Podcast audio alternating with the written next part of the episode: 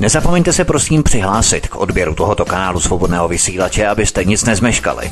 youtube.com lomeno c lomeno radio sv studio tapin radio.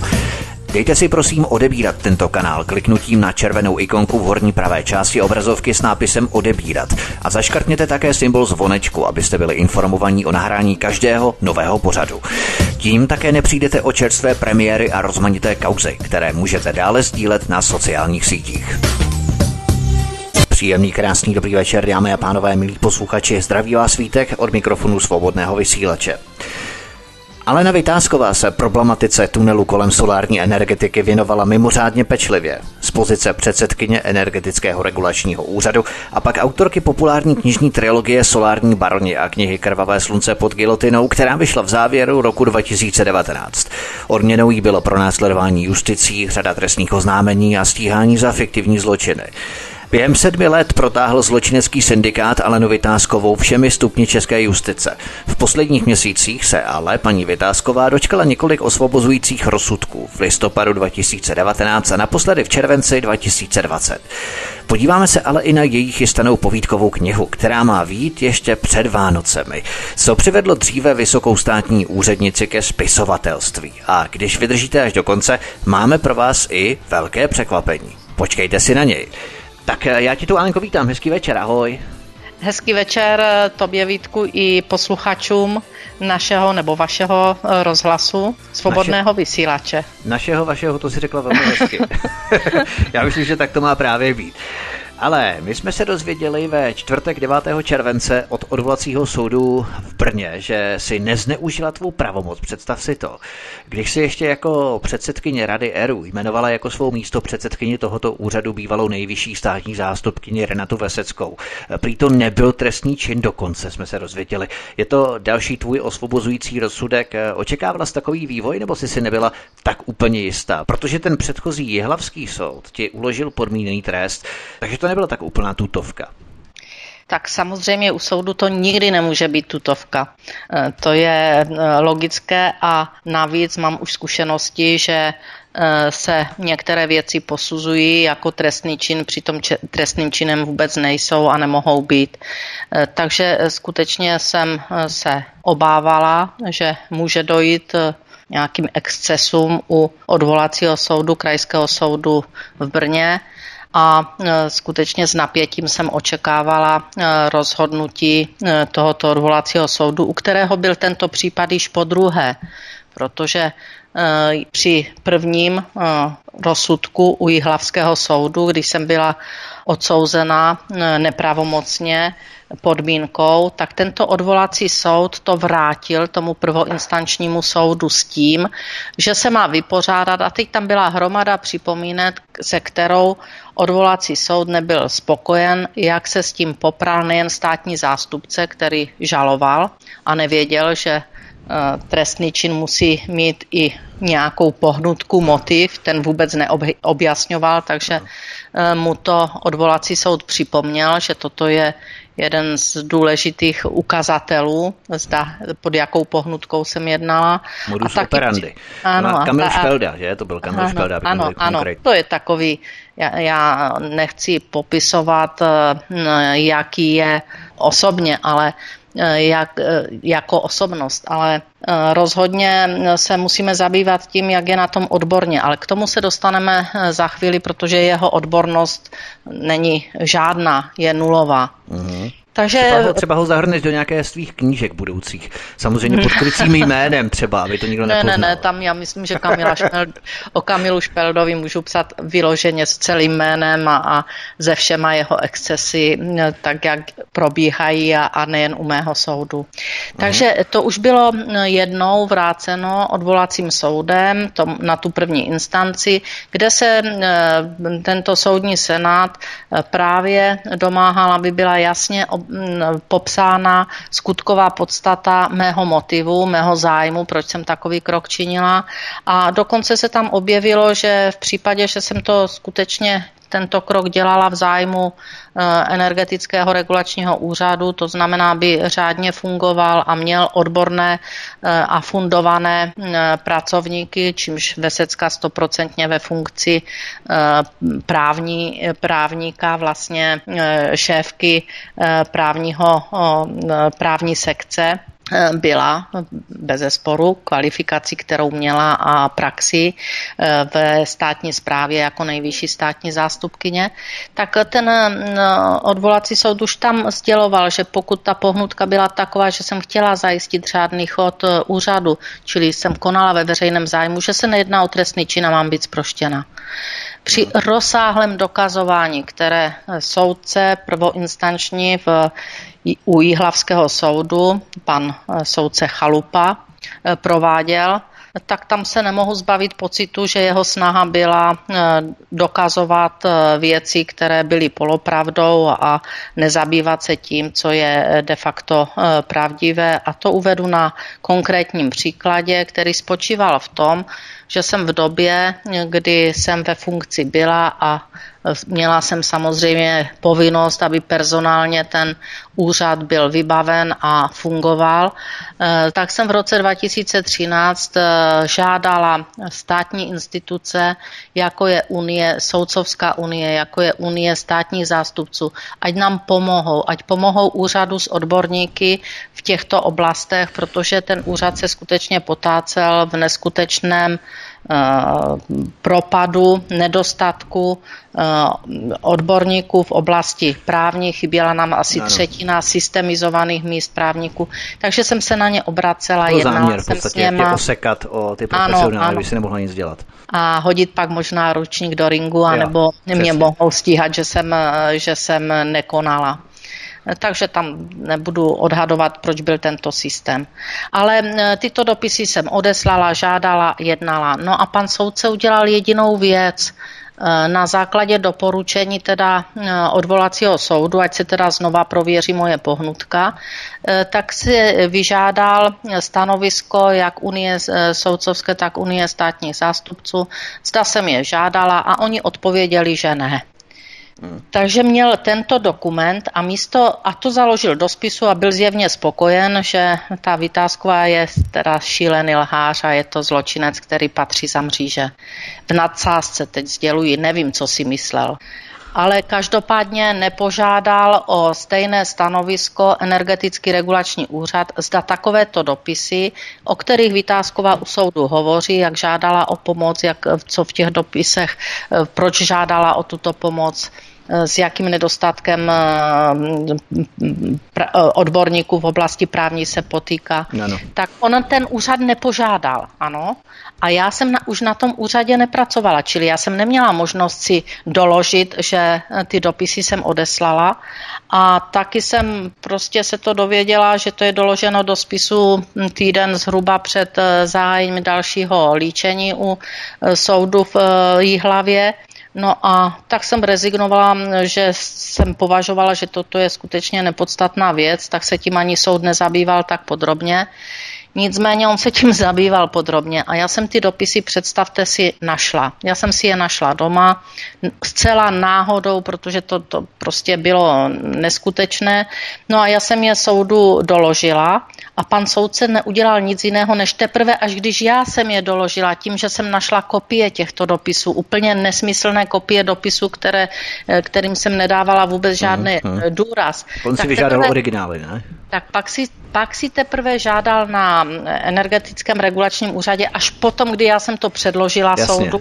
A dokonce mm-hmm. jsem to tomu soudu přečetla, protože tam byli novináři a nechtěla jsem, ať se založí něco, aniž by novináři věděli, co jsem tam napsala do těch dopisů. A tam jsem o tu pomoc žádala v ekonomickém zájmu státu, kdy potřebuju tyto odborníky na úřadě mít. Ano. Takže teprve, když jsem eh, přes jeho nevoli, protože nebyl nadšený, že to chci přečíst, ale to právo mě zákon umožňuje, tak eh, teprve pak si vyžádal u ERU eh, tyto dopisy a eh, teprve pak začal komunikovat s energetickým regulačním úřadem, který mu ty dopisy doložil. Takže to dávám jenom takovou malou epizodku, jak se choval soudce Chalupa Jihlavského soudu v této kauze. No a o státním zástupci hovořit eh, budu muset, protože státní zástupce eh, Kamil Špelda, kromě toho, že nezná zákony, jednoznačně je nezná, tak já bych byla zvědavá, jestli by vůbec složil zkoušku alespoň ze eh, z trestního zákonníku nebo z trestního řádu, jestli by tu zkoušku dneska složil, protože on neví vůbec, o čem se jedná. To, že tam má své, nebudu jmenovat, jeho, toho jeho pobočníka, který chodí a vysedává na každém soudě a pak mu to zjevně sepisuje, protože přišel i na soud do uh, Brna, kde ho pravděpodobně Špelda vyslal, protože sám tam nemohl jet. Uh, takže bych byla skutečně zvědavá, z čeho je tento člověk placen, jestli je placen z našich daní, aby pomáhal státnímu zástupci v hlavě, který už má dneska vedoucí pozici. On je, má vedoucí pozici do vedoucí pozice eh, se dostal, když ho jmenovala eh, paní eh, v té době ministrině spravedlnosti za ANO paní Válková. Ta ho jmenovala vedoucím pracovníkem v hlavě, kde má na starosti okresního soudu.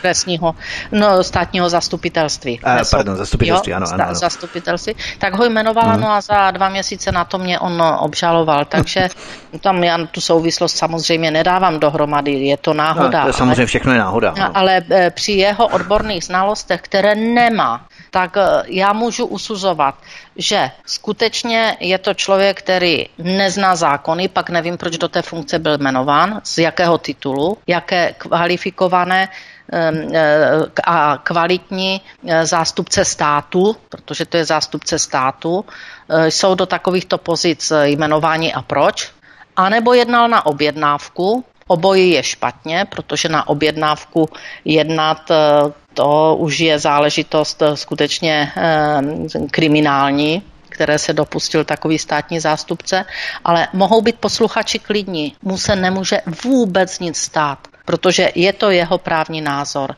To, že jsem byla tahaná po soudech pět let, protože tato kauza trvala eh, pět let, více než pět let, to, že zasahovalo 31 policistů na úřadě, když jsem tam fungovala, aby si přišli pro jmenovací dekret doktorky Vesecké. 31.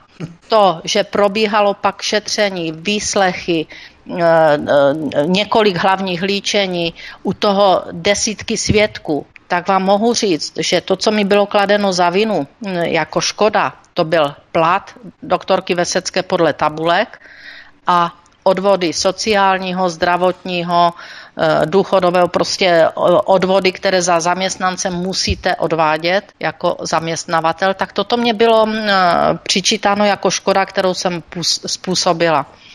Když spočítáte, jakou škodu způsobil státní zástupce Kamil Špelda, tak je mnohonásobně vyšší. Ale mu se nic nemůže stát. Stávající zákony nedovolí, aby se mu něco stalo, protože to je jeho právní názor. To, že on zneužil jednoznačně svoji právomoc k tomu, aby stíhal v té době předsedkyni energetického regulačního úřadu pod domněnkou, že mě to zlomí a že z úřadu odejdu před koncem funkčního období, aby se obsadil těmi, kteří budou zase e, připravovat taková cenová rozhodnutí, které skutečně budou mít e, výrazný dopad do kapes nás všech, protože má to vliv na cenu energii, kterou energetický regulační úřad určuje a kterou jsme povinni platit, tak pod touto rouškou on jednal. Čili z mého pohledu, a říkám to znovu, ať mě zažaluje, je státní zástupce Kamil Špelda buď to zcela nekompetentní, co se týká odborných znalostí a odborných znalostí souvisejících jak se zákony soudu, podzákonných, podzákonných norm, norm judikátu, vyhodnocení eh, těch jednotlivých eh, úkonů, je absolutně neznalý. Je to člověk, který tyto věci není schopen ani obsáhnout, proto má toho svého pobočníka, který mu to chystá. A pak nevím, proč je ze státních peněz, peněz nás všech daňových poplatníků placen. A nebo skutečně jednal na objednávku. A teď proč je tu to podezření, že jednal na objednávku? To trestní oznámení na to, že jsem porušila hm, svoji pravomoc a jmenovala doktorku Veseckou, tak toto trestní oznámení podal, jak už jsem tu mnohokrát říkala, pracovník Čezu, nějaký pan Prokeš, ten podal trestní oznámení a podal ho někde, já teď nespomínám, jestli v Plzni nebo, Plzni to bylo, v, Plzni nebo to bylo. v Budějovicích, myslím, že v Plzni. A tam to policie ani nechtěla šetřit, protože když se na to podívali, tak asi si řekli, no tak dobře, tak to, co je to tu na zakázku na eh, předsedkyni ERU, no tak sahá eh, partě na peníze, tak ji honí. Nevím, jak to vyhodnotili, ale prostě se k tomu, aby začali trestně stíhat, eh, neměli. Pak jsem měla v úřadě pracovníka, jmenoval se pan Hausknecht, který měl na starosti pouze trestní věci odborník, který 27 let pracoval jako vyšetřovatel trestné činnosti, pracoval u šlachty. Nastoupil k nám na úřad, aby se věnoval pouze těm trestním věcem, protože těch trestních věcí tam zminula za eh, vlastně šéfování pana Fista, pana Němečka, pana Panáka, tady těchto lidí, kteří ve vedení byli, byla celá hromada. A tento pán, vysoký odborník v trestních věcech, vyhodnotil, když na mě bylo toto trestní eh, oznámení podáno tím panem Prokešem z Čezu, že se o trestný čin nejedná, že to je prostě nesmysl. Vyšetřovatel, který měl praxi 27 let, byl zaměstnanec eh, ERU eh, pro věci trestní a měl, byl to magistr, měl tyto věci skutečně v kompetenci funkce. Takže po těchto zjištěních vlastně Eh, se musel někdo rozhodnout a předal celou záležitost právě do eh, Hradce Králové, kde už byla připravena eh, rychlá jednotka pod dohledem pana Špeldy a začala akce, která nemá obdoby. 31 policistů na úřadě, eh, přišli si pro ten dekret, tak jak jsem eh, vám eh, již jasně, řekla. Jasně. A skončilo to teda tím, tak jak jste řekl v úvodu, že jsem byla právomocně sproštěna, protože se nejednalo o trestný čin a paní soudkyně Halina Černá se svým senátem vlastně i pak popsali, že jsem upěnlivě hledala pomoc u státní zprávy, u Unie státních zástupců, Unie soudců, což je zdokladováno, že jsem upěnlivě žádala o pomoc, protože na úřadě ten nedostatek právníků, fundovaných právníků s eh, manažerskou schopností prostě nebyl. A že jsem najmenovala pak doktorku Veseckou, tak jsem na to nakonec stíhána, čili jsem byla zproštěna, že skutek nebyl trestným činem, že jsem jednala v zájmu úřadu, aby zajistila jeho řádný chod. Doktorka Renata Vesecká, bývalá nejvyšší státní zástupkyně, byla zaměstnaná tedy jako místo předsedkyně ERU od listopadu 2014 až do června 2015. A za tu výplatu, kterou ona brala, kterou asi hrozně potřebovala, protože ona měla svoji praxi, byla bývalou nejvyšší státní zástupkyní, to znamená měla renomé, měla prestiž a tak dále. Ona to skutečně vzala jenom prostě proto, že si o to prosila ano. a nějak po té funkci neprahla. Znali jsme se, protože já. já jsem dříve pracovala ve vysokých funkcích jako předsedkyně představenstva, generální ředitelka největší plynárenské společnosti Transgázu. Ona byla v té době no, pravděpodobně nejvyšší státní zástupkyně, čili jsme se znali. A proto jsem ji nakonec oslovila v tom roce 2014, protože jsme nemohli sehnat nikoho adekvátního, který by e, měl manažerské schopnosti a dokázal těch 60-80 právníků v různých oblastech. To nebyla jenom oblast legislativní, že to byla sporná mhm. řízení, to, by, to byla celá e, soudy, trestní, správní. A ona si to potřebovala rozmyslet, protože musela přerušit svoji advokátskou praxi, no ale vyloženě mě pak přislíbila, že mě teda půjde pomoct, že vidí, co se na tom úřadě děje, jaké tam jsou e, skutečně e, složité věci právě v té oblasti e, trestního správního práva, nedokonalosti navazující legislativy,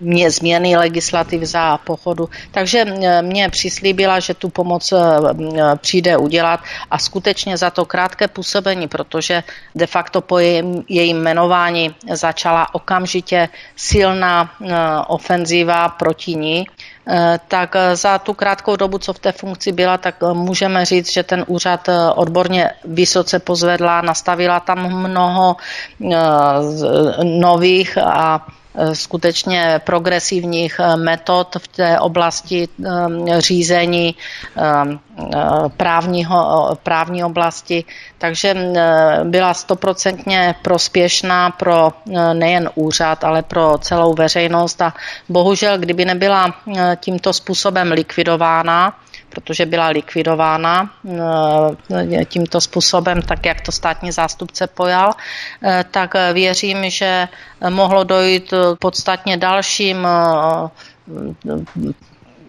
výhodám pro celý úřad. Nechci jste v podstatě byli, o trestních věcech. Vy jste obě byli nůž o dvou ostřích, protože ty si měla pod palcem solární barony v rámci jejich potírání, ona zase tu zločinnost v podstatě v rámci podsvětí a tak dále viděla velmi dobře, co se odehrává. To znamená, skombinovat tu věci, to je opravdu vražedný mechanismus právě pro tyto skupiny. Nicméně ty jsi si zažila hned několik rozsudků od 8 let na tvrdo až po osvobození, kterého se ti dostalo hned několikrát, naposledy v listopadu 2019, když nepočítám tady ten červenec tento rok. Eh, vnímáš to jako šňůru osvobozujících rozsudků, kterou se postupně zakončují ty tvoje jednotlivé vykonstruované kauzy proti tobě, že když už nemáš ten vliv na aktivním úřadě v rámci Rady ERU, tak tě mafie postupně, i když nerada, to je nutné říct, pouští z udičky. Oni se ti chtěli pomstit během těch sedmi let, během eh, kterých tě protáhli celým soudním systémem českým. Snažili se tě vyždímat, psychicky zdeptat, zlomit, aby odstrašili a odradili jiné podobně agilní zlomit, vysoké zabít. státní úředníky, jo, aby tě nikdo nenásledoval v tom tvém úsilí potírání mafie, baronů a tak dále. A to se mafii nepodařilo v rámci tebe. Myslíš, že tady už eh, tě pouštějí pomalu ta mafie z udičky, ze zřetele? Vítku, osvobozují tak Vít, Vítku, to není otázka na mě, ale na tu mafii. tak to můžeš takže, domýšlet. Takže, takže já jenom beru, že, že po více než osmi letech, protože to trvá více než osm let, kdy jsem byla v těch kauzách eh, obžalovaná, no, odsouzená, sproštěna, sproštěna, odsouzená, sproštěna. Prostě ano, ano. Kdy, kdy ten ping-pong do jisté míry sehrával i nejvyšší státní zástupce, který v tom hrál určitou roli a prodlužoval vlastně tu, to nezákonné trestní stíhání. Tam se musíme zeptat, jakou roli nejvyšší státní zástupce a pro koho hraje. Eh, takže eh, já to považuji za mm, aspoň malinký důkaz, já říkám malinký důkaz toho, že eh, aspoň v nějaké malinké části se člověk dovolá spravedlnosti. Proč říkám v malinké části? Protože ani jeden z těch mých případů se vůbec před soud neměl dostat. Mm, mm, mm. To znamená, že prvoinstanční soud, a tím myslím soudce Novotného v Brně, anebo soudce chalupu v hlavě, ani jeden z nich, pokud by si řádně přečetl obžalobu, by toto nemohl přijmout. By musel toho státního zástupce s tou obžalobou vyhodit. Hmm. A to neudělal. Takže proto říkám, že eh, eh, tou eh, části vlastně jsem prošla tím dehonestačním procesem, do kterého se média zapojili s velkou vervou Teď jste si asi všimli, když jsem byla zproštěna před těmi 14 dny, tak to proběhlo tak nějak, že si to skoro nikdo nevšiml. Mm. Dokonce ani blízcí si nevšimli, že, že to proběhlo. E, přičemž když jsem byla odsouzena, tak to pr- probíhalo ve všech médiích dokola několik dnů. A mhm. tady se pak musíme podívat na třeba veřejnoprávní televizi, protože je veřejnoprávní a má vysílat teda vyvážené informace. Když vyváženě do nekonečná o mě eh, informovala nepravdivě dokonce, nejen to, co eh, probíhalo u soudu, ale oni si k tomu dodávali ještě své názory, což v hlavním zpravodajství je z mého hlediska téměř hrdelný zločin, si to vyhodnocovat sám eh, tak teď to proběhlo tak, že to skoro jako ani jako kdyby nebylo. Takže to skutečně je eh, jako smutná věc pro občany, protože veřejnoprávní televize neplní svoji roli a když tak ji plní jenom v nějakém zájmu eh, nějakých skupin. Budeš se soudit o očkodnění, očkodné, protože oni tě vláčeli soudy i médii sedm dlouhých let. Nakonec si z toho vyšla vítězně, takže se jako spletli, sorry, my jsme to zvážili znovu a rozhodli jsme se, že těch sedm let jsme se vlastně celou tu dobu pletli. Sorry, nic si nespáchala, zapomeň na to v pohodě. Ty si říkala, že třeba malinká spravedlnost. 8 let. Hrává, Budeme se bavit 8 let. No. 8 let, dejme tomu, za hmm. tolik hmm. v podstatě psychických těžkostí, co si musela prožít, tak jenom tak nad tím mávnout rukou, sice jsi z toho venku, jakoby, ale těch 7 let přece jenom ti nikdo nevrátí. To znamená, že budeš se soudit o očkodné? No, samozřejmě, že se o očkodné soudit budu, už, se so, už eh, jsme eh, nějaké kroky zahájili v té první kauze. Eh, eh, je to v této chvíli zase na ministerstvu spravedlnosti, které zjevně nestíhá, eh, aby pak očkodnilo občany, které vlastně stát poškodil. A samozřejmě, že se budu domáhat očkodnění, abych upřesnila, já do těch svých požadavků nedávám omluvu to se právníci diví, protože mě říkají, no ale tam se jako dává, že, že se stát omluví, jo, že pochybil, že. A já říkám, to ne, já tam chci mít napsáno, že nechci žádnou omluvu e, od státu protože to byl stát, který mi způsobil zničení života a to není jenom těch sedm let. Jo, to, je, e, to má dopady i teď, následně. Já jsem nedostala žádnou adekvátní práci e, tom mému vzdělání a e, mým, mé praxi, protože jsem byla souzená. Teď, když už to je poté, tak ale ona byla u těch soudů, že? Prostě ten cejch eh, jo, tam jo, je. Jo. A, takže já mám zničený život a kariéru, kterou jsem de facto budovala od 17 let, protože jsem od 17 let pracovala. Uh-huh, A eh, tady ten eh, státní aparát, což v prvním kole je Ministerstvo spravedlnosti, tak teď má čas na náhradu škody. A já jsem zvědavá, jak se k tomu postaví. Nebudou ochotni zaplatit ani náklady, které jsem měla na právníky, protože mají nějaké tabulky a ty tabulky říkají úkony, ale za ty úkony vám právník, kterého si najmete, nevzvedne ani telefon. Jo, to jsou to, je, jo, takže jsou jiný samo, páky, no. sam, samozřejmě eh, žádám, budu žádat a, a budu uh, chtít eh, náhradu škody, kterou mě stát způsobil, i když uh, ta škoda se nedá penězi vůbec hmm. popsat, protože zničený život jako co, co, co, co vám k tomu mám dodat. Hmm. No a ministerstvo pro... spravedlnosti no. mlčí a to mě zaráží, proč paní Benešová, která tak bojovala za spravedlnost a, a za uh, vymáhání spravedlnosti v našem státě, teď kryje různé uh, nepravosti, nevyjadřuje se k ním, je sticha a co se týká očkodnění, tak, tak prostě nic. Něco podobného možná je jako s Radomírem Prusem, se kterým jsem měl rozhovor, který také žádá očkodné, právě protože ho v podstatě 12 let výjíral gang a potom na něj nastoupil krajský finanční úřad Ostrava, pardon, Severní Morava a on také žádá očkodné, ale soudy mu sdělili, že zrovna nemají čas, že se tím nebudou hmm. zabývat, takže to odkládají, takže aby se nedopadlo úplně stejně jako on. Jo.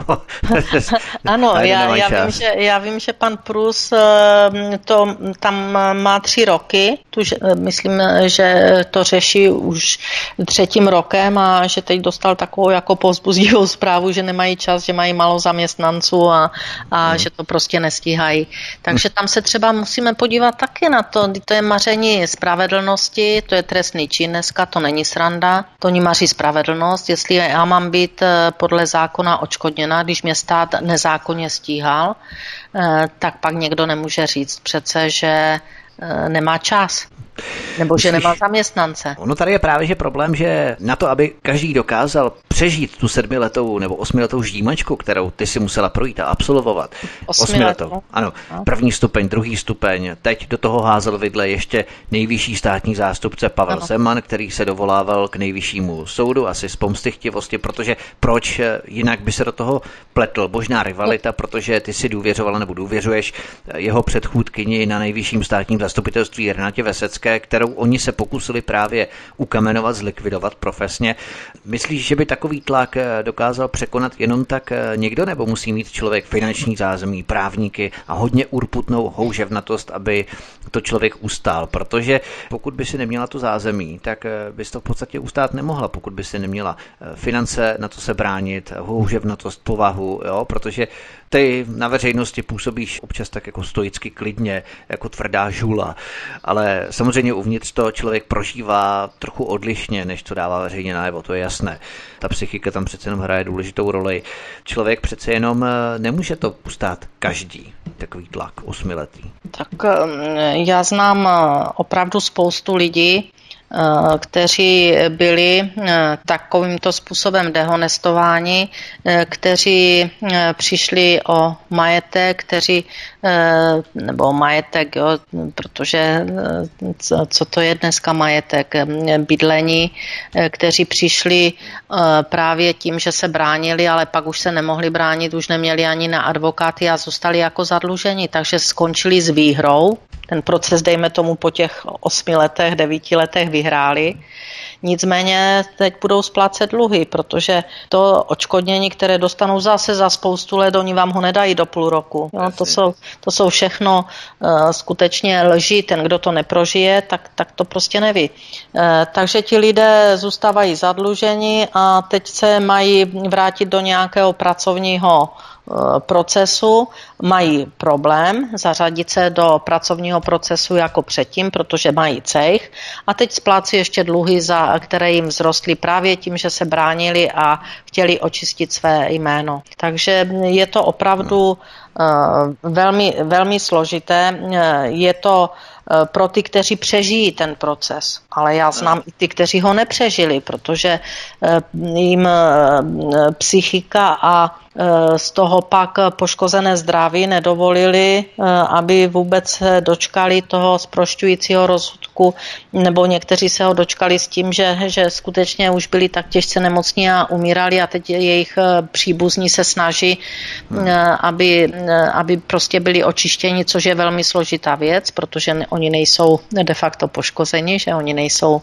účastníky toho procesu, tak máš pravdu v tom, že jsem se bránila urputně, že e, jsem v té první fázi měla tři významné právníky, e, že e, jsem se bránila do posledního dechu de facto a že věřím, že to i ustojím zdravotně nadále, protože jednu dobu jsem vážné zdravotní problémy měla, ale věřím, že ty dopady právě, které přichází i poté, nejenom v průběhu těch, eh, těch eh, soudních procesů nebo těch eh, líčení, takže budu mít to štěstí a že to na mě nedopadne. Hmm.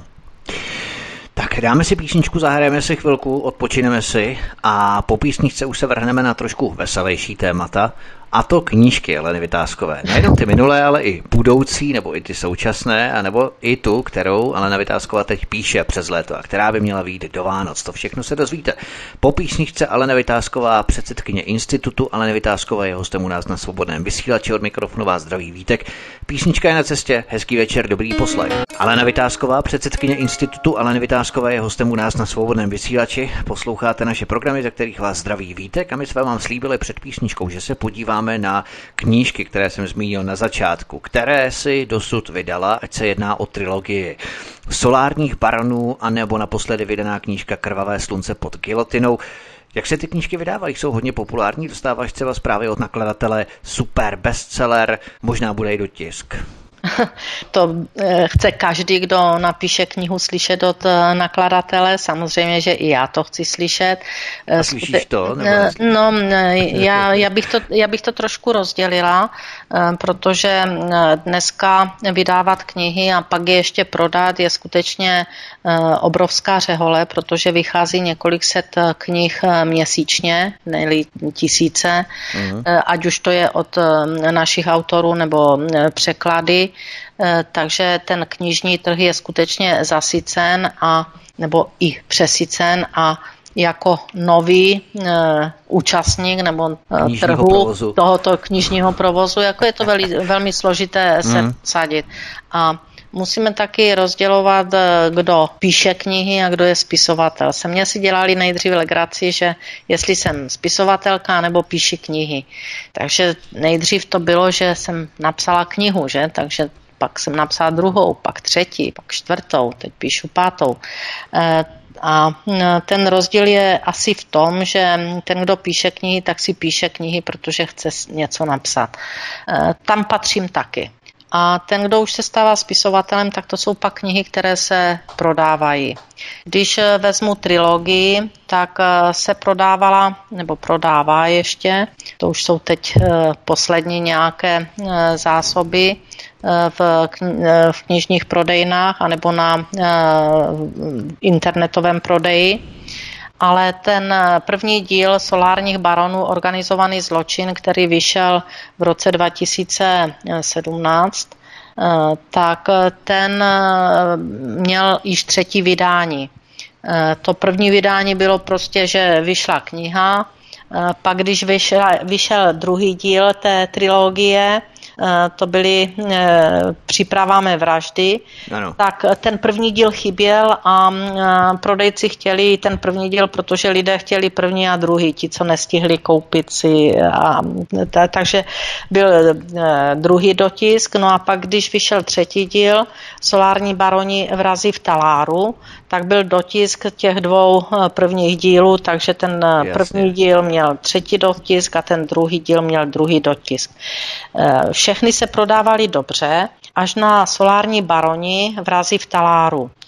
Ten, tam ten prodej byl trošku nižší, abych řekla, že o dost nižší a já se obávám toho, že lidé se báli podívat na vrahy v taláru, nechtějí slyšet, jak eh, hluboký je propad naší společnosti, kde hmm. až sahá vlastně eh, eh, ta ruka mafie a jakým způsobem vlastně vám může eh, nezákonnost nebo nešetření trestných činů eh, zničit život. Nechtějí příliš hluboko nechtějí, strčit hlavu do lehčí nory, tak. Ne, nechtějí, nechtějí to raději vědět. Eh, jasně. Jak, jako kdyby se toho báli a oni, oni, tam chtějí, oni tam chtějí držet tu, že tam je ta spravedlnost, když mě něco potká, tak tam se domůžu té spravedlnosti. Hmm. Ano, mnohdy ano, ale mnohdy taky ne. A, a je třeba vědět, jak to funguje a, a v té v tom posledním díle Vrazi v taláru je skutečně popsáno na, eh, i dokonce na příbězích, skutečných příbězích, eh, jak to funguje, protože v té době jsem už eh, měla hodně informací z činnosti institutu Aleny Vytázkové, který se zabývá ochranou lidských práv a svobod, takže jsem čerpala tady z těchto informací mnohé z těch částí v té knize Eh, takže určitě je zajímavé vědět a netvářit se, mně se to nemůže stát. Až se vám to stane, tak aspoň budete vědět, kde jste. Tak si budete třeba tu knížku moc koupit do vězení a potom si to číst právě za těmi mřížemi třeba. Jo, a to už bude pozdě. Ty jsi právě říkala o těch dotiscích, že zásoby se tenčí, to je taková trošku reklamní trik a možná marketing, ne? Jestli jsi to neříkala schválně, zásoby se tenčí ještě, aby se to ty lidi stihli koupit, než ty knížky opravdu nebudou. Tak eh, mm, běžte honem rychle do obchodu, zásoby se tenčí. Eh, v toho, aspoň jak mám zprávy, tak toho prvního dílu už v prodejnách nevím, jestli ještě je, protože to mě říkali přímo knihkupci, že ten první díl eh, prostě není, nebo je v nějakých jednotlivých kusech a ty další díly jsou. Jo? A takovou mám zprávu. Čili druhý a třetí díl je eh, v prodeji Eh, ve všech knihkupectvích, protože jsme měli distribuci všude. Nebo by měl být podle, podle Jasně. Eh, zprávy nakladatele by měl být. Každopádně v rámci té mafie ještě, já jsem si vzpomněl, že to jsem právě probíral s bývalým policejním prezidentem, teď předsedou Asociace nezávislých médií Stanislavem Novotným. Aha. Toflu gang, Berdichův gang a tak dále, ty věci, což jsou v podstatě jenom ty viditelné prsty mafie, která ta mafie těch vrahů v taláru neuhlídala, část policie, část justice a tak dále, část státního zastupitelství neuhlídala v podstatě pronikly na veřejnost. To je to, co je viditelné, ale to, co není viditelné, to jsou právě ti neviditelní vrazy v taláru, kteří se tváří jako ctnost a vznešenost sama se svatozáří, aureolou, kazatelů, moralistů, eh, morálky. vyznavačů morálky, etických kodexů a tak dále. Prostě vznešenost sama, ale ve skutečnosti to jsou právě ti vrazy v taláru a ti nejsou vidět. To je ta ruka té mafie. To Flův, Berdychův a další gengy, to jsou ty prsty, které pronikly na veřejnost, které jsou vidět. Ale ten, kdo je řídí, to je právě ta neviditelná mafie, ti vrazy v taláru a to právě by lidé měli vědět podle mě. Já, já si myslím, že ta kniha, jako ne, samozřejmě jako autorka ji eh, musím eh, udělat trošku reklamu, když tu možnost mám, ale myslím, si, myslím si, že ten třetí díl je skutečně hodně zajímavý a završuje vlastně tu trilogii toho eh, zločineckého syndikátu, který vlastně je v té trilogii popsána, já bych řekla, že lehkou rukou, protože není, není to žádné těžké čtení. Když vezmete tu skutečnost, že v v taláru to nejsou jenom soudci nebo státní zástupci, že to je celá ta skupina těch, kteří si ten talár mohou obléci a mohou vlastně ty lidi pak připravit o to nejcennější, co je o svobodu a tím i život. Když vezmete, že v kauze Hudeček, jo, to je ta open card, když vezmete, že soudce, myslím, že se jmenoval Sotolář nebo tak nějak, padělával pražský soudce, padělával eh, na, z hlavních líčení dokumenty, kdy na záznamu, teda mm, audio, je něco jiného, co on překroutí a dát eh, do, do eh, zápisu nebo do toho rozsudku úplně něco jiného, než tam zaznělo, aby mohl, já nevím, hude, hudečka, Eh, paní, paní inženýrka, si nespomenu teď, jak se jmenuje, Vorličkovou, mm-hmm. aby je mohl odsoudit nevinné lidi. Jo, to, a mu se nic nestane, mu se to dokáže. Oni ho, ne, že tam se eh, jednalo, jestli ho mají vyslet z taláru a oni ho z toho taláru nevyslékli, oni mu dali snad nějakou pokutu jenom, že nebude mít tři měsíce nějaké odměny nebo něco. A mm, zastal se ho jeho nadřízený, že, že to zase nebylo tak vážné, No já tam vidím tu vážnost e, jako absolutní. Já považuji tady toto selhání, že padělává to, co zaznělo, že padělává důkazy, aby mohl zavřít nevinné lidi, to je přece zločin nejvyššího kalibru a mu se nic nestane. Vůbec nic. Možná mu vezmou nějaké odměny. To je celý. A soudí dál. To je klasika, já bych jenom možná upřesnil právě, uvedl na pravou míru ty skutečnosti ohledně Open Card, eh, jenom pro posluchače telegraficky. Do Open Card kromě Pavla Béma byli zainteresovaní praští primátoři Bohuslav Svoboda, to je ODS, potom jeho náměstek a radní pro dopravu bývalý Josef Nosek, také dříve ODS, a dále bývalý pražský primátor, eh, kterého si zmínila Tomáš Hudeček, eh, dříve TOP 09, dále byli soudně postižení radní pro informatiku Eva Vorlíčková, dříve také TOP 09, kterou si zmínila. A dále někdejší ředitel odboru informatiky Jan Teska, Teska myslím, že se jmenoval.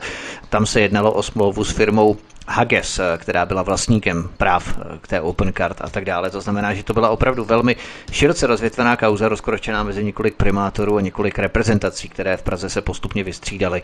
Nicméně a zase už jsme u těch eh, soudů, pojďme trošku vyletnit to naše vyprávění. Ano, ano. Co třeba nějaké reakce na ty tvé knihy z druhé strany barikády? Dostalo se ti nějakých, myslíš, že se tam někdo třeba poznal podle charakteristiky tak, postav třeba? Ta, tak to řeknu jednu mm, hezkou příhodu, protože novináři a celá skupina takových novinářů, která si myslím, že eh, je eh, velmi slušná a podává vlastně informace vyváženě, bez nějakých zadání, tak samozřejmě moje knihy je zajímaly a když je měli načtené, tak pak jeden z nich přišel a říká, víte, my jsme si u nás v redakci udělali takovou nástěnku. Ten nástěnce jsou všechny jména, které se v těch knihách vyskytují a teď kdo to přečte, tak tam dává, kdo to je. A jako typy, jo? Typy, jako typy. ano, čili Jasně. tam já, já tam mám ty jména, já nevím, lopata, velká kapsa, velká autista, kapsa, autista a prostě ty jména, jak tam jsou a říká, my k tomu přiřazujeme to, co si myslíme a představte si, že my už víme všechno. A já říkám, no tak to jste dobří. No ale tři jména nám chybí, kdybyste nám to mohla doplnit, protože my se tam poperem. A já, já říkám, nemůžu doplnit, já nevím. Jo. Takže, takže to mě tenkrát jako hodně pobavilo, že až tak eh, důsledně to eh, skupina novinářů a velká skupina významných eh, novinářů pojala a potěšilo mě to, že, že se tím zabývali a, a že skutečně se shodli na některých jménech, protože to samozřejmě je literární dílo a každý si tam svého autistu může najít podle toho, jakou má zkušenost. Pokud se tam třeba někdo poznal, tak o tom zůstal určitě asi hezky potichu, než aby se ostatní dozvěděli, že ten, co se tam chová jako hovado a vyjadřuje se jako dlaždič, tak ano, to jsem já, přátelé, poznáváte mě, tak o tom asi bude mlčet. I když ta mentalita některých jedinců, třeba ti solární psanci, tak eh, ti by se s tím možná i pochlubili, aby se vychutnali tu minutu pochybné slávy na tom solárním slunci. Oni s tou jejich mentalitou nepochopí, že je to naopak odhalí v tom špatném světle, ale oni by byli rádi, ano, to jsem já přesně, jo, tam se se poznal.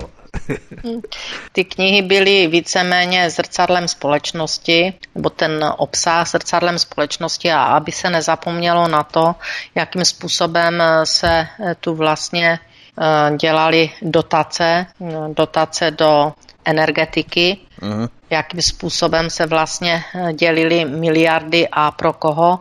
Takže víceméně takový náhled do společnosti eh, v tomto období, tak se díváme třeba na období Versailles a Ludvíku, tak se nechala tady tento vzkaz pro budoucí ano. generace, tak to jsme dělali my dotace.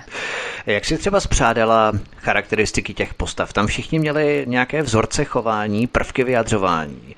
To byl fiktivní popis, nebo ty postavy máš eh, spojené s konkrétními reálnými postavami? Jsou to konkrétní reálné postavy. Konkrétní reálné Pro postavy. mě. Takže s tím chováním protože vlastně já problém. vždycky, já vždycky, když píšu, protože teď pokračuji v nějakých dalších uh, knihách, uh, tak vždycky, když píšu, tak tam je uh, reálný základ. Ty si v těch knížkách čerpala z různých drbů, které si se rozvídala o tom, co podnikali solární baroni, ne. solární psanci, kde se setkávali, co kvůli zapikle, jak se tě snažili odstraňovat třeba. No. To jsou reálné postřehy ano. o tom, ano, je tam velká část, co ti sdělovali třeba nějací lidé? Velká část reálných postřehů a nejsou to drby, eh, protože asi sám víš, že Česko je skutečně malá kotlina no, a každý se zná s každým a ještě než se něco upeklo, tak jsem to třeba měla na stole, co se někde peče. Jo. Takže, takže Jsme takový eh, kanály až distribuční. Jo, no, ale to, to znají, jo. já myslím, úplně všichni, že uh, netuší, že ten se zná s tím a ten se zná s tím. A, Jasně. Jo, takže opravdu uh, i z titulu mých bývalých funkcí, protože jsem působila nejen na Ostravsku uh, ve vedoucích funkcích, kde se setkáváte s hromadou lidí, uh, tak tímto způsobem jsem měla skutečně známé eh, hodně nejen v energetice, ale v širokém spektru hmm. a eh, myslím si, že i eh, tito lidé pak jsou ochotní, já nevím, když se něco dovědí, vám sdělit.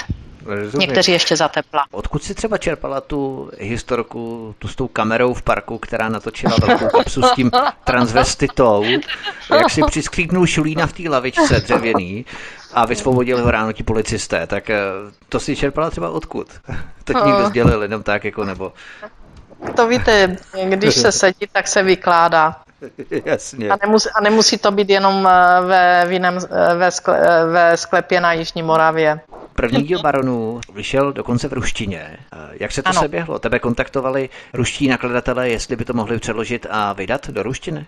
Mm, no, my jsme tam eh, ještě v době, kdy jsem, eh, nebo v době, když jsem skončila na eh, ERU, tak jestli si vzpomenete, tak jsem byla účastná vládní nebo prezidentské delegace do Ruska. Bylo to uh-huh. někdy na podzim roku 2017 a tam jsem měla možnost právě se bavit o těch záležitostech kolem literatury, kolem eh, institutu a měla jsem právě možnost se bavit o tom, jakým způsobem by bylo možné vydat eh, knihy u nakladatelů v ruštině, pak jsme došli k tomu, že jsem skutečně začátečník, tak jsme se dohodli na té první části v ruštině, abychom pak se bavili o možnostech smlouvy, která by mohla být pro mě lukrativní. A toto je v jednání. Myslíš, že to byl překladatelský oříšek, přeložit eh, různá ta jména, která si vymyslela pro různé typy solárníků, ale i další ryze české obraty, metafory, idiomy. Eh, myslíš, že se jim to povedlo? Takový autista v ruštině je asi jednoduché, ale velká kapsa, já nevím, elegán, lopata. Ne, nevím, jestli se to, nevím, jestli se to povedlo, protože eh, tu zpětnou vazbu mám jenom částečně. Například, Aha. když tam máme prostě v závěru, my tu máme žalmy, že? Ta kniha je proložena žalmy, tak tyto žalmy oni převzali v pravoslavné církvi a udělali to trošku, to mě tam žádali o svolení, aby to bylo, se přiblížilo vlastně té, tomu Rusku. A ty žalmy tam jsou právě s tím odkazem na pravoslavnou církev. Takže si myslím, si, myslím, si myslím, že se tím zabývali teda hodně eh, jako do hloubky uh-huh. celou knihou, protože jinak by toto nedělali. Ale máš tedy tušení, s jakou reakcí se ten první díl Baronu setkal u ruského publika? Chodí ti já, já, vám, já, vám, já vám řeknu, že eh, přesně nevím, protože ona vycházela vlastně teď na přelomu v té ruštině Eh, roku. Eh, pak byla korona, takže jsme měli trošku zpřetrhané eh, vazby, abych mohla znát jako ten, ten plný jo. názor těch ruských čtenářů, vyloženě ruských. A já věřím, že teď se to po prázdninách, že, že budeme už pokračovat dál, co se týká se smlouvama a bavit se o pak překladu těch dalších dvou dílů. Já jenom k tomu, jak eh, ten první díl tam má žálmy tak ty v tom doslovu, jo, jako například spravedlivý se zaraduje, protože spatřil pomstu. Své kroky bude koupat v krvi ničemného. A lidstvo uh-huh. řekne, jistě, že je pro spravedlivého ovoce. A nebo žálm, osvobo, žálm 59.2. Osvoboď mě od těch, kdo konají to, co ubližuje a zachraně před muži s vinou krve. No, takže oni ty žálmy třeba, mám jich tu víc jo, v průběhu té knihy, vždycky hmm. s odvoláním, takže to se třeba překládalo do pravoslavné církve, eh, do těch jejich eh, odkazů protože by tady toto nebylo úplně správné pro ruské čtenáře. Takže se zabývalo i těma detailama a já doufám, že se v té ruské verzi eh, ta eh, kniha dostane na trh ve větším jo, a že skutečně půjdeme pak i překládat ty další dva díly. Ale není to jenom ruština, protože projednáváme i angličtinu, takže tam to, k tomu se dostaneme za chvíli, až, až se skončíme bavit o trilogii, protože ta angličtina se připravuje v jiných knihách.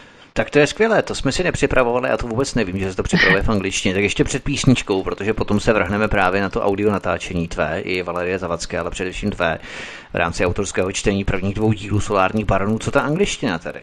Ta se projednává u všech tří dílů? Eh, ne, ne, ne, my jsme v této, tam eh, o té angličtině se u těch třech dílů hovořilo, ale nicméně nabídku jsem dostala na tu poslední knihu Krvavé slunce pod gilotinou, Eh, že by byl zájem. Asi bez těch 30 stránek v rámci upřesnění těch adres a respektive těch jmen lidí, kteří tě stíhali a tak dále, to se asi překládat nebude nebo bude? Protože angličanům to nic neřekne, že? Mm, tam to spíš ty pozice řeknou. Jo, jo. Jo, jo, ale to, to samozřejmě to dělají profesionální překladatelé, protože to nedělá tlumočník, to dělají eh, překladatelé literatury. Jo, i Solární barony překládala mm, překladatelka, která překládá normálně normální literaturu, takže jo. oni to pak mají na to jiný náhled a oni pak ale mě žádají o svolení. Jo? Tak mě žádali o svolení v té ruštině, nějakých úprav, aby to bylo pro ruský, eh, ruské čtenáře eh, srozumitelné, eh, tak určitě to bude i v té knize Krvavé slunce pod gilotinou. Alena Vytázková, předsedkyně institutu. Alena Vytázková je hostem stále u nás na svobodném vysílači. Písnička je na cestě a potom budeme pokračovat dál. Vítek vám přeje hezký večer. Naším hostem po písničce zůstává stále Alena Vytázková, předsedkyně institutu Aleny Vytázkové. My si povídáme o její literatuře, o jejím spisovatelství, kdy se stala od pisatelky knih, kdy přešla do té úlohy spisovatelky. To je taková ta tenká čára, která se vyznačuje prodejem těch knih, kdy ty knihy mají úspěch, kdy se začínají prodávat. My jsme si řekli, že první díl solárních baronů byl vydaný v ruštině, jedná se také o angličtinu a možná i potom další jazyky. Eh, my jsme natáčeli první i druhý díl autorského čtení té trilogie solárních baronů jak jsi se cítila, když si to musela takto nahlas číst? Ty si samozřejmě před tím eh, vydáním prováděla korekce, ale četla si si to potichu. Zatímco teď si to musela číst nahlas. Já prozradím ze zákulisí toho natáčení posluchačům, co se musel vystříhávat, že ty si tam občas se neudržela a vybuchla si ve velký smích v několika pasážích. Jo. Takže ty scény ti přijdou opakovaně stále vtipné. Já si je totiž představuju. Já bych to možná trošku ještě upřesnila. E, autorské čtení bylo pro mě ohromně namáhavé, e, protože to neumím. Jo? E, neumím to tak, jak to dělají, já nevím, odborníci, protože neumím. Jasně, ti narátoři, pokud ne, ne, člověk nemá ten zásvyk, tak ne, neumím. nikdo to neumí. No. Takže, takže jsem to četla tak, jak se mně to zdálo, že, že to je nejlepší Přitom si myslím, že to opravdu nebylo nejlepší. A když jsem docházela do pasáží, o kterých eh, jsem věděla, proč jsem je takto napsala, odkud jsem čerpala a jak, jak to vlastně probíhalo ve skutečnosti, tak jsem se skutečně mnohdy neudržela, začala jsem se smát a, a prostě jsem to nedokázala ani přečíst tu pasáž. A mm, byla jsem ráda, že jsem tu možnost vlastně měla, že, že jste mm, jako rádio o to měli zájem a že se to skutečně vysílalo, protože e, samozřejmě, že je něco jiného, když to namluví v audioknize Valerie Zavacká, kdy to je vyloženě profesionálně, včetně režiséra a hudby a já nevím, co všechno se k tomu dělá, když to je tak e, audiokniha, že to je jiné, ale měla jsem obrovskou radost, že jsme to autorské čtení takto ehm, mohli eh, zrealizovat. Ehm, bohužel jsme už pak ten třetí díl nějak eh, upustili od toho, ale možná, že by to stálo ještě za to se k tomu vrátit, protože to autorské čtení je opravdu jiné. No klidně pokud budeš chtít, my jsme to právě zrušili z toho důvodu, no. že to načetla Valeria Zavacká, tak nám to je zbytečné. no a že já jsem se cítila teda jako absolutní outsider, eh, protože to skutečně od té Valerie Zavacké to má jiný rozměr, ta kniha. Tak to je herečka s velkým no. že, nebo daberka a. i No, takže, uh, takže tak to je jasné, ale ty to byla, která to jiný, napsala, jo? No, ano, ale, ale má to úplně jiný rozměr, když to namluví ona, jo? To, do, já jsem do toho děje, já jsem to samozřejmě celé slyšela, tak jo. to namluvila ona, eh, paní, ne ona, ale Valerie Zavacka, Eh, tak jsem to celé, prostě těch, já nevím, 17 hodin nebo kolik toho je, eh, tak jsem to eh, celé v nějakých třech dnech si hmm.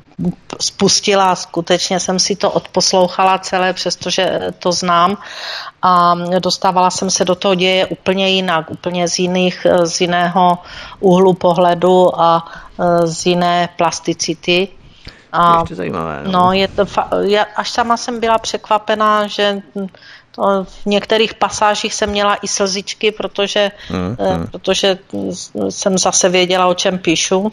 Takže má to jiný rozměr určitě. V rámci toho druhého dílu té trilogie mě napadlo, tak eh, jak tam popisuješ tu sestru, ano. jak ji potom zabijí ti mafiáni. To je v rámci reality úplná fikce tedy, nebo to je také inspirováno ničím? Ta hlavní představitelka má sestru, úplně stejnou, úplně podobnou, jako je ona. Má dvojče? Má dvojče. Jednovaječné. Přesně tak, o kterém se nevědělo, že vlastně jsou dvojčata a potom se to zjistilo až v podstatě, kdy ležela na té smrtelné posteli v té nemocnici. Ano, takže je po té vraždě. Je, je tak to, to je také inspirované je to, je, něčím, je, to, je, je to takový, no uh, nicméně eh, mé sestry začaly pátrat o té naší další sestře. tak si zamotala hlavu trošku s tím, jo. Tak, takže začalo velké pátrání, jestli kde je a, a proč tu ještě není. Tak eh, naštěstí ten děj se nepřiblížil právě tomu, aby po ní museli začít pátrat, stejně jako v té knížce. To by byla ta horší varianta, tak naštěstí pátrají, když se ti nic nestalo. Trošinku tam řeknu z té, z telegrace, protože samozřejmě eh, to celá rodina, všichni známi četli a pak mě dvě, protože mám mladší sestry dvě, Eh, tak mě začali zkoušet, protože jestli jsem ta nebo ona, jo, jestli tam vůbec já hraju Jasně. nějakou roli, jako je, co to je, jestli to píšu o sobě nebo o kom to píšu. Tak tam byli třeba, na mě dávali takové otázky, jako když jsme tenkrát byli, jo, a to nám bylo, já nevím, 10 let nebo 12 a byli jsme tam a tam.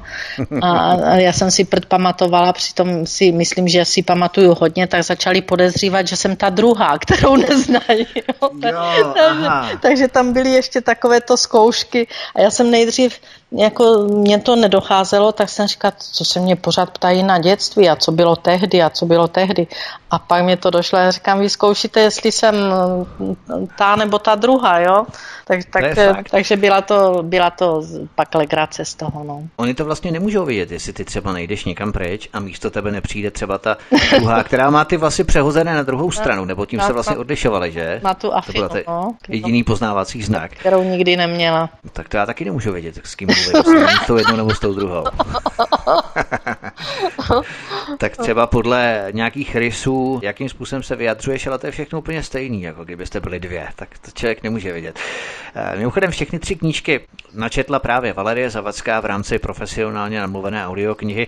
Myslíš, že lidé dnes eh, sáhnou spíš po audioknize v MP3, když jedou v autě nebo dělají něco na zahrádce, tak si vezmou sluchátka na uši, anebo frčí pořád ta konzervativní papírová knížka? Co jde víc na odbyt? Mm, já, Máš nějakou představu? Já, já, bych, já bych řekla, že to je tak uh, napůl, protože uh, spousta lidí by nevyměnila tištěnou knihu za audio, a spousta lidí zase nemá čas číst a poslouchá skutečně v tom autě, v letadle, jo, prostě na pláži s těma sluchátkama, nechce se jim e, číst e, knihu, tak leží se sluchátkama, dřímou a poslouchají. Takže je to rozděleno, já bych řekla, na tu klientelu těch, kteří poslouchají vyloženě e, audioknihy a ti, kteří čtou. Ti, kteří pak dělají obojí, tak těch je ještě méně a to, že já jsem si poslechla poslechla obojí, eh, tak um, vyloženě, protože jsem to napsala jinak čtu. Ale eh, tím, tím jsem vlastně ochutnala eh, tu, mm, ty audioknihy, tou svoji knihou a zjistila jsem, že to je pak zase o něčem jiném úplně, jo? Že, mm, že to má mm. jiný náboj, když to dělá profesionální prostě mm, odborník, takže ta kniha dostává ten děj úplně jiný náboj. Takže si, já, já jsem přesvědčená, že eh, každá ta verze má své uh, publikum, ty, kteří rádi čtou, protože někdo bez papírové knihy uh, bez, prostě si ten děj neumí představit. No. To je pravda, ale když odhledeme od eh, té gilotiny a i od těch solárních baronů, té trilogie, tak eh, ty máš rozepsanou knížku, která by měla vít, eh, jmenuje se Béďa povolání syn. Jde o povídky. Co je to za knížku? O čem je? O kom se tě ani ptát nebudu, protože ty si vždycky vymyslíš nějaké maskovací jméno, aby to nikdo nepoznal. A ale... to pak poznají, že? Dělají si typy potom, kdo to může být. Ale o čem jsou ty povídky? Béďa povoláním syn. Povoláním syn. Jsou to čtyři povídky, Eh, vlastně dvě už eh, jsem předala nakladateli, protože eh, tam běží čas. Vy to děláte tak to postupně, jo? Jakože dvě, praví třeba. No a dvě, dvě povídky bych mu měla předat někdy teď do konce prázdnin, nebo poloviny uh-huh. září, aby to mohlo být na vánoční trh. No, no. A teď ty povídky, tak každá je z, jiného, z jiné oblasti, ale vždycky je to nějaký průřez rodiny, jejich dětí, tom, jak, jak eh, v tom generačním eh, procesu někdo ten majetek vytvoří a druhý ho nějakým mhm. způsobem uh-huh. dokáže buď rozmnožit, anebo zničit. Jak tam, jak tam jsou vazby od statkáře de facto v té jedné povíce po skutečně toho hocha, který si myslí, že je povoláním syna a vlastně ten majetek by chtěl dostat jenom tímto způsobem. Jenom automaticky, že je ten syn. Ano, jak a pak, pak je tam ještě prostě ty další povídky jsou i z takového, nebo ta poslední povídka, jestli bude poslední, tak to zařadíme, myslím si, že ano, já jsem to tak měla připraveno, ale budeme se radit ještě s nakladatelem, tak ta je vyloženě z takového lehtivého prostředí, lehtivého z prostředí prostitutek, je tak to, to je na Vánoce jako dělané. Je to, je to, je to, je to zajímavý, ale je to skutečný zase příběh. Eh, je to, mm, jak to v těch rodinách chodí a, a jakým způsobem se může i z eh, velevážené rodiny dostat někdo úplně na takovéto cestí. Hmm, a rozumím. kdo je větší prostitut než eh, ten, který ty služby poskytuje, nebo ten, který je přijímá. Čili je to tam jo, jo. založeno na informacích z tohoto prostředí, které, které se mně podařilo nějakým způsobem získat. A každá ta povídka vlastně má zase reálný základ. Uh-huh. Takže je možné, že tam někdo bude hledat eh, svoji rodinu, své děti. Je možné, že tam někdo uvidí eh, rodinu těch blízkých anebo těch, které nemá rád. Všechny ty čtyři případy nebo příběhy jsou na reálných základech, které se skutečně staly. Ale podobnost se skutečností je čistě náhodná, tak jak to vždycky ti autoři eh, říkají na začátku té knihy, takže aby tam opravdu nikdo nehledal nikoho, koho zná, protože to nemůže být. Ale je to celkem dobrý tip eh, pod vánoční stromek, třeba ty Vánoce se blíží, já, budou za já doufám, měsíců. Já doufám, že jo, protože mm, zase je to psáno, já bych řekla, lehkou rukou jako baroni, uh-huh. takže je to i takové čtivé ale je tam i to memento, eh, co se může všechno stát, když ten majetek je tak strašně lákavý pro všechny. Ano. Já vždycky nadávám, když od října slýchávám ty marketingové reklamy různé na Vánoce, že už je to od října, že s tím otravují tak brzo. A my tady v červenci, vlastně v srpnu, už děláme reklamu na Vánoce, to jsme to dopracovali. Tady. Ale dejme jenom, tomu. jenom eh, podívejte, u těch knih, jo, eh, tak eh, mě nakladatel řekne, no tak knihy se prodávají mm, jako nejvíc samozřejmě na vánoční trh. Vánoční trh začíná v listopadu. Jo. Když to máme eh, jako eh, počátkem listopadu začít eh, dodávat, tak to musí být připraveno hm, začátkem října. Když to musí být začátkem října připraveno, tak to musíme dát do tisku a teď vám to začne naskakovat a zjišťujete, že vlastně půl roku předtím no.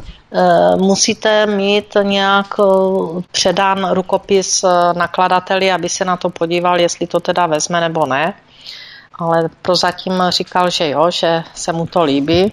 Takže tam nehraje roli bere. záruka jméno, garance jména ale Vytářkové, přesto si to musí přečíst přece jenom. Ano, ano, ano, čte to, jestli, hmm. to, jestli to bude, mm, jako jestli to vezme, ale mám s ním tak dobrou, eh, dobrý vztah, že má zájem, protože jsem měla už nabídku od jiných nakladatelů, že by mě rádi převzali ale, eh, ale tam beru, že eh, Olympia se mnou začínala, když jsem napsala první knihu a, a šli do toho a v daném případě pak, když se ty knihy prodávají, protože podle měřítek prý se prodávají hodně slušně, tak e, pak přejít k jinému nakladateli považuji za neseriózní, byť bych tam ano. měla lepší podmínky. Rozumím, ale já to taky tak beru a je to takové, řekněme, loajální no. E, v rámci určitého partnerství a nastavení vztahů mezi těmito dvěma tak. partnery, řekněme v rámci vydavatele. Cítíš se dobře v té roli spisovatelky, protože kombinace vysoké státní úřednice jako předsedkyně Rady ERU ryze technický obor, expertízy, analýzy a tak dále. A na druhé straně vnímavá, citlivá, empatická spisovatelka, která dokáže postihnout i ty nejjemnější niance charakteru osobnosti člověka.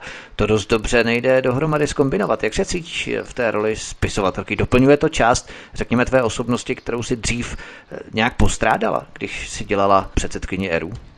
Já si nemyslím, že bych postrádala, mě to ani nenapadlo.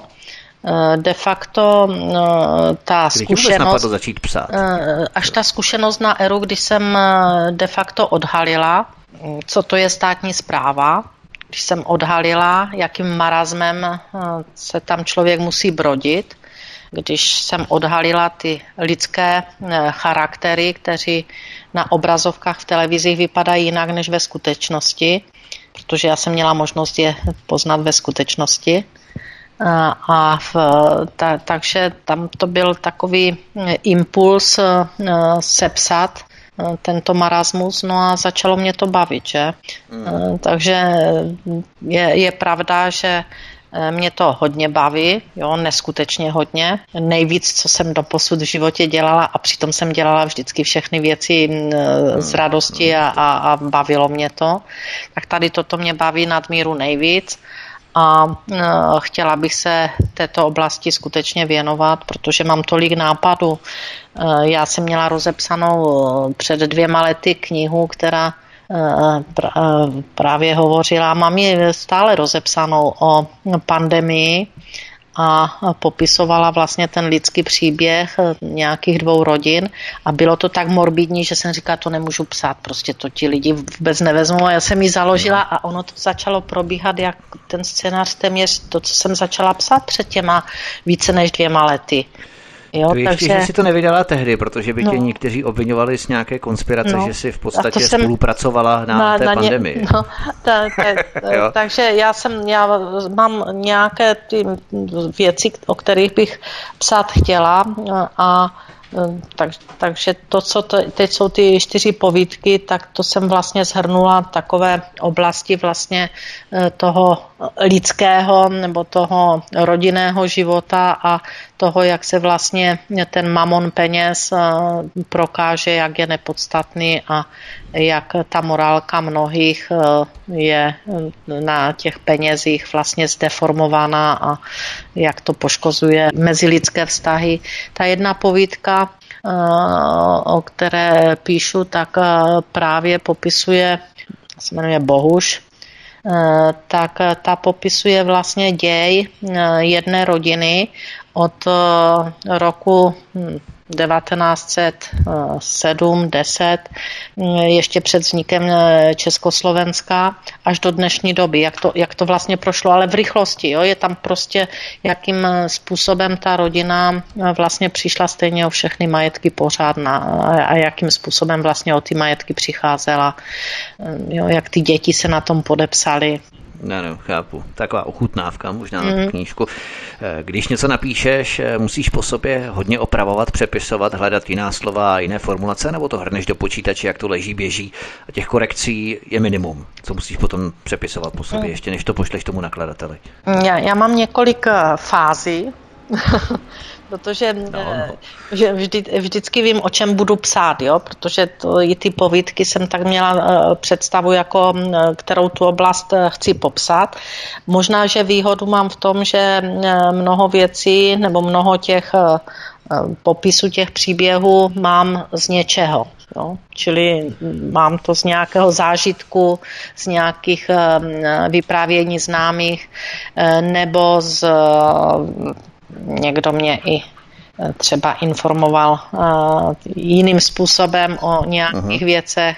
Takže mám eh, tam ten reálný základ a pak už se s tím dobře pracuje, čili jde to, to od, to, od toho reálného základu. No a Takže tu kostru v podstatě tu kostru, si tu, tu, tu kostru, že vím, o čem chci psát jo, jaký Jasně. to bude mít náboj. E, nemám to rozdělenou tak, jak se to dělá, jak nevím, úvod, to, to, jo, jak, no, to asi ne, no. to, to nemám. To a, se dělalo ve škole v osnově, no, ale no, to už normálně čili tu, čili tu osnovu skutečně nemám. No a hmm. pak jsou dny, kdy dokážu, já nevím, několik hodin od rána do večera prostě psát a jde mě to a teď to píše se samo, tam možná, že by ten počítač psal sám a pak třeba 14 dní, 3 týdny nejsem schopna nic, ani čárku, ani to po sobě přečíst. Prostě to nejde. Ne, nejde, neumím se k tomu donutit, nemám chuť se k tomu vracet, nemám inspiraci, nemám... Nemáš můzu prostě. Ne, ne, neumím to ano. ani popsat eh, ty slovíčka, které bych tam chtěla dostat. Takže to je ta fáze toho psaní. No a pak samozřejmě je fáze čištění, to znamená, když to dopíšu celé, tak pak dělám eh, první čištění a pak druhé čištění a posílám to eh, na eh, korekturu. A můžu se pochválit, že v korekci mě to skoro nic neupravují. Oni mě to pak pošlou zpátky, to, co v korekci udělali, a to jsou skutečně miniaturní věci, kdy třeba no, upravují e, slovosled, kdy, kdy to je, ale to, to je opravdu no, no. absolutně minimum a z toho mám radost a z toho měl radost i nakladatel že teda e, rukopis po mně se velmi dobře dělá, protože tam nedělají skoro žádné úpravy. Může tě třeba někdo vyrušit uh, během psaní, když ti zazvoní třeba ne, telefon nebo někdo otevří dveří? Ne, ne.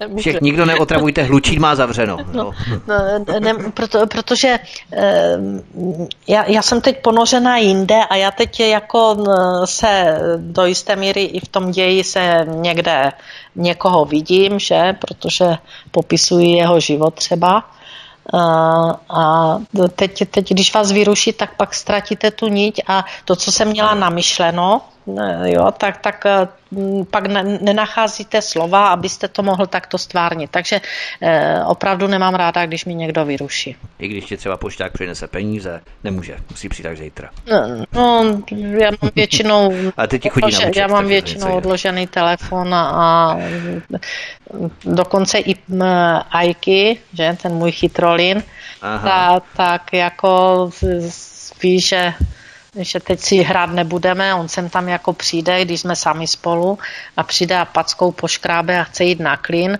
a sedne na klin a je sticha jak pěna a dívá se, jako kdyby chtěl dodat, to tady píše zase blbosti. a radí tě, inspiruje tě třeba k něčemu. Takže, takže potřebuji na to klid, no. Hmm, to je ta nevýhoda třeba. Tak a úplně poslední otázka na závěr. Jak jsem na začátku sliboval, že přijde i možná nějaké to překvapení, tak eh, právě teď jste se ho, milí posluchači, dočkali. Ale já začnu tak trošku od lesa. Poslední věc, na kterou se tě chci, Alenko, zeptat. No. A já jsem ti to záměrně neprozradil před vysíláním, protože my si před vysíláním děláme takový jízdní řád, jenom eh, dvě, tři, čtyři témata, jenom pár slovy o kterých se budeme bavit, abychom ano. měli připravené všechny podklady, pokud se jedná třeba o nějaké složitější téma a tak dále. Ale teď jsem na tebe udělal takový malý podraz, řekněme, ale jenom proto, aby se vyjádřila opravdu naprosto spontánně, autenticky k tomu tématu, na které se tě chci zeptat.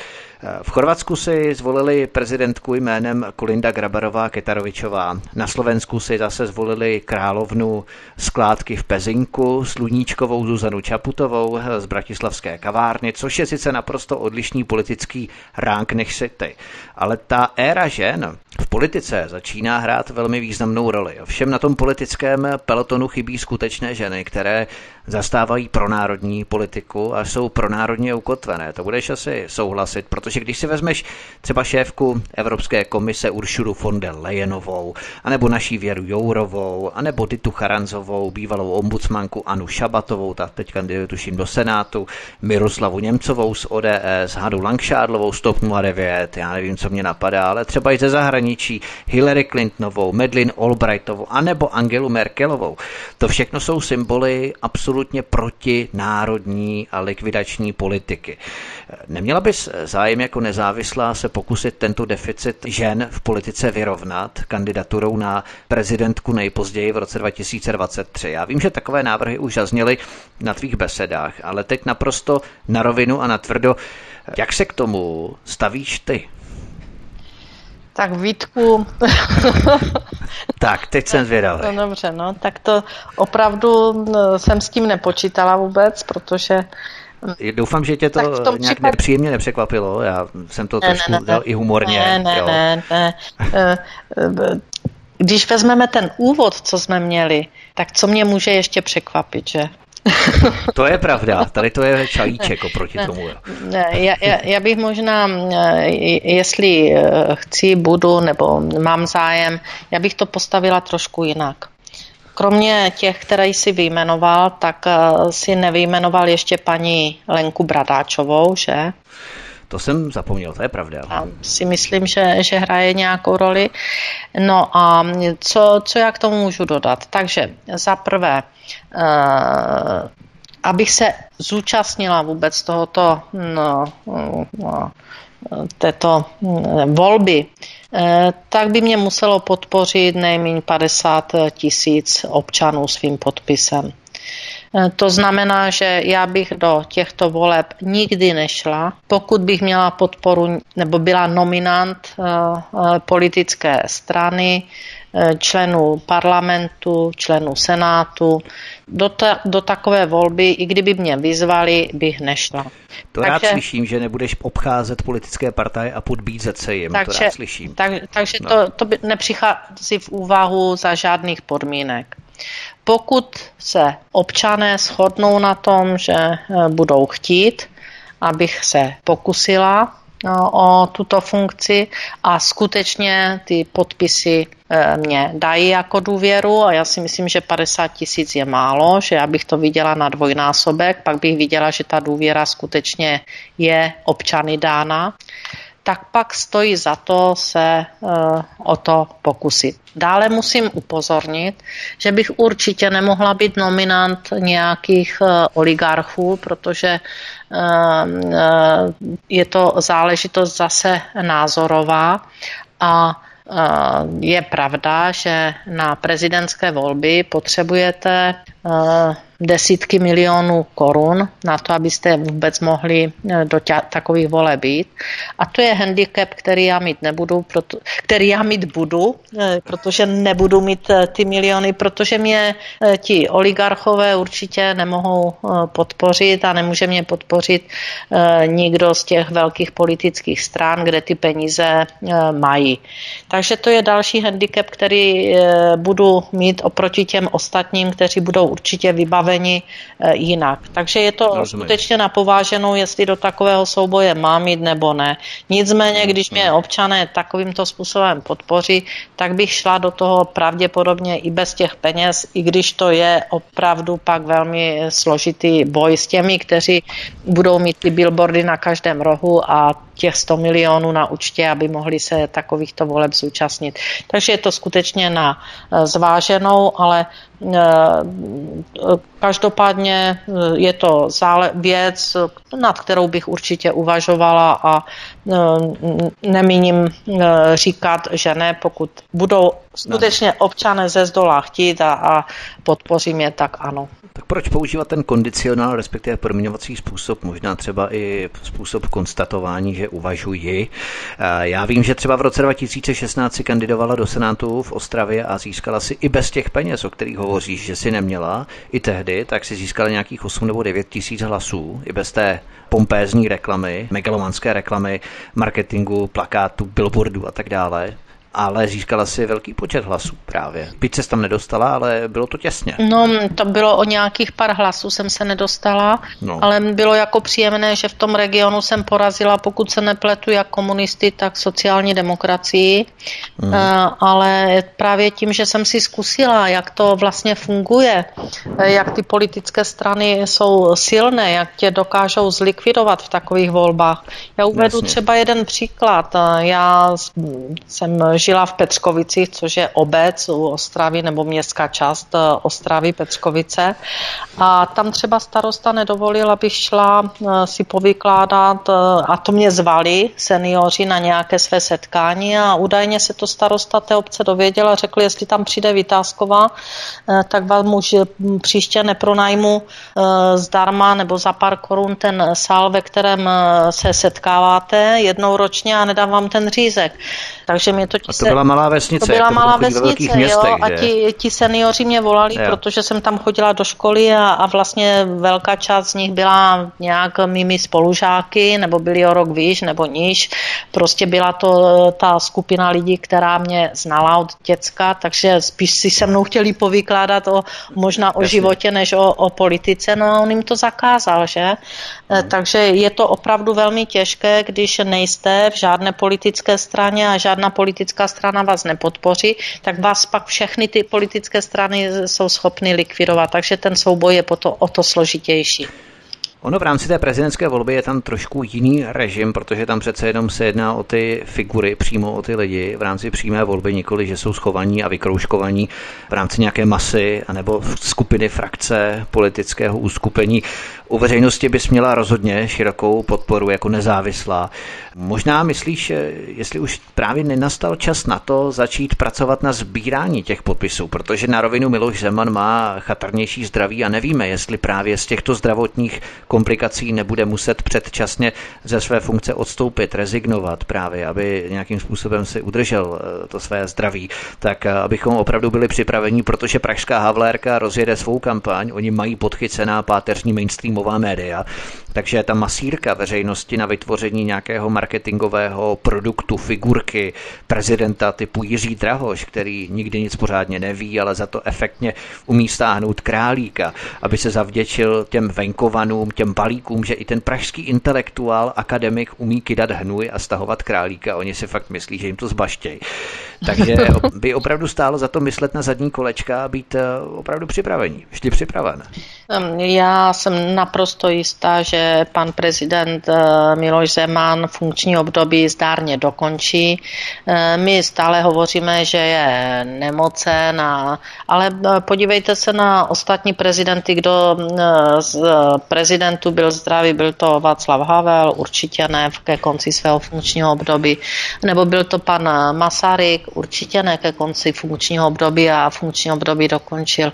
Takže já bych to prostě takto neviděla a já pevně věřím, že Miloš Zeman řádně dokončí své funkční období a eh, je ještě spousta času na všechny další kroky.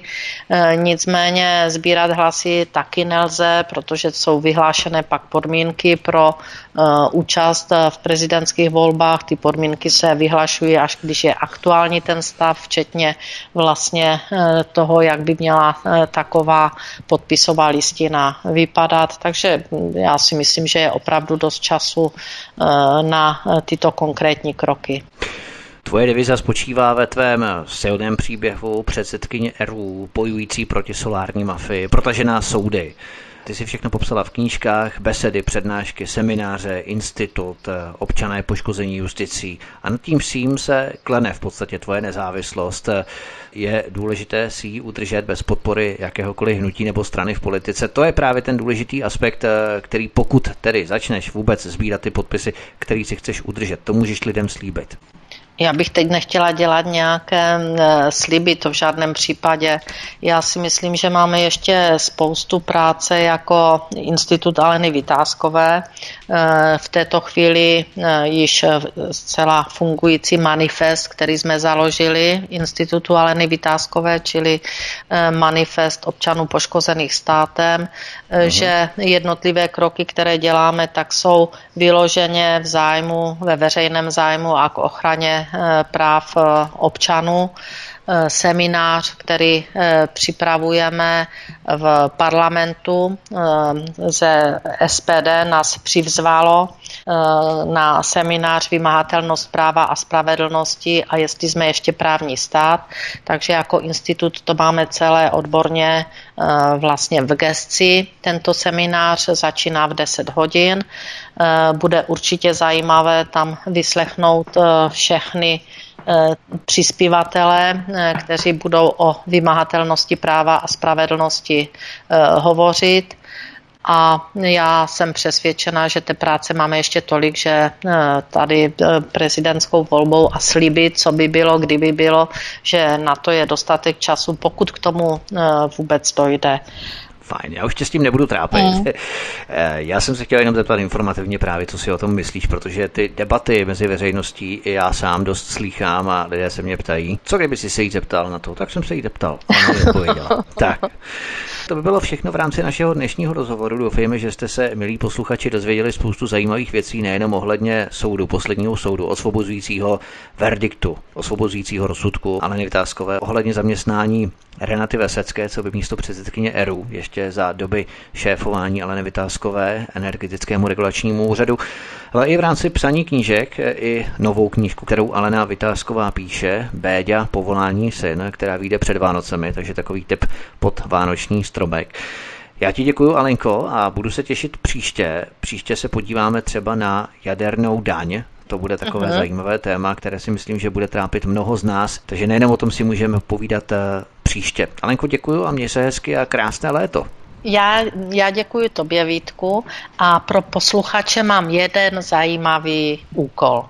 Vy všichni, kteří podporujete, tím myslím eh, finančně svobodný vysílač, tak abychom si mohli takto vykládat. A pokud mě Vítek řekne, že máte zájem o moji knihu Buď krvavé slunce pod gilotinou, anebo Solární baroni v razi 3, eh, v razi v taláru, ten, tu část 3, tak vám ji pošleme zdarma i s mým podpisem. Jenom proto, že podporujete tak bezvadný svobodný vysílač, který se nebojí vám říkat pravdu a mít rozhovory s náma. Tedy, tak to děkuju, to je neskutečná nabídka, to jsem ani nečekal. To je úžasné. Protože si My vážím jsme... práce rádia a e, vím, že i e, mnoho známých rádi poslouchají ty večerní rozhovory, takže bych chtěla takto podpořit vaši činnost a když mě pak ty nahlásíš adresu, komu poslat, tak my už všechno zajistíme a s podpisem vám eh, zdarma přijde tato kniha a ještě k tomu přidáme i nějaký dáreček, ať jste překvapeni naše večery pod lampou, naše rozhovory večery pod lampou, pod solární lampou možná ještě k tomu. Tak, tak fajn, tak eh, Alenko, Takže moc děkuju. Já děkuji to, to... a přeji hezké léto vám všem a budu se těšit teda na možná už skoro podzimní jadernou daň. Tak to se máme opravdu na co těšit. To byla Alena Vytářková, která byla naším hostem, předsedkyně institutu, já jsem chtěl říct předsedkyně ERU, předsedkyně institutu Aleny Vytářkové, která byla naším dnešním hostem a provázela nás dnešní večer. Doufejme, že se vám eh, tak trochu vyletněné povídání, pohodové, uvolněné povídání líbilo, protože příště už to tak uvolněné letní nebude a e, budeme se těšit i někdy příště. Tento i ostatní pořad si, milí posluchači, stáhněte na našem mateřském webu, anebo případně navštivte náš YouTube kanál Svobodného vysílače Studia Tapin Radio. Tady prosím klikněte vpravo nahoře na horní pravé tlačítko s nápisem odebírat. Zůstaňte s námi, budete odebírat veškeré naše pořady, nejenom s Elenou Vytázkovou a s lidmi kolem institutu, ale i s dalšími hosty, které pro vás chystáme v rámci třeba krajských i senátních voleb tento rok 2. a 3. října 2020. To všechno najdete na YouTube YouTube kanále, takže ho odebírejte. Případně zaškrtněte i symbol zvonečku, což vám zajistí, že vám upozornění na nové pořady budou chodit i formou e-mailu, takže opravdu nic nezmeškáte a nemusíte chodit pořád na kanál YouTube, abyste si ověřovali, jestli je tam něco nového nebo není. Přijde vám e-mail, vykliknete na odkaz a rovnou můžete poslouchat. Velmi komfortní, velmi pohodlné. Od mikrofonu vás zdraví Vítek, já vám přeju příjemný večer a příště se s vámi těším opět naslyšenou. Prosíme, pomožte nám s propagací kanálu Studia Tapin Rádio Svobodného vysílače CS. Pokud se vám tento nebo jiné pořady na tomto kanále líbí, klikněte na vaší obrazovce na tlačítko s nápisem Sdílet a vyberte sociální síť, na kterou pořad sdílíte. Jde o pouhých pár desítek sekund vašeho času. Děkujeme.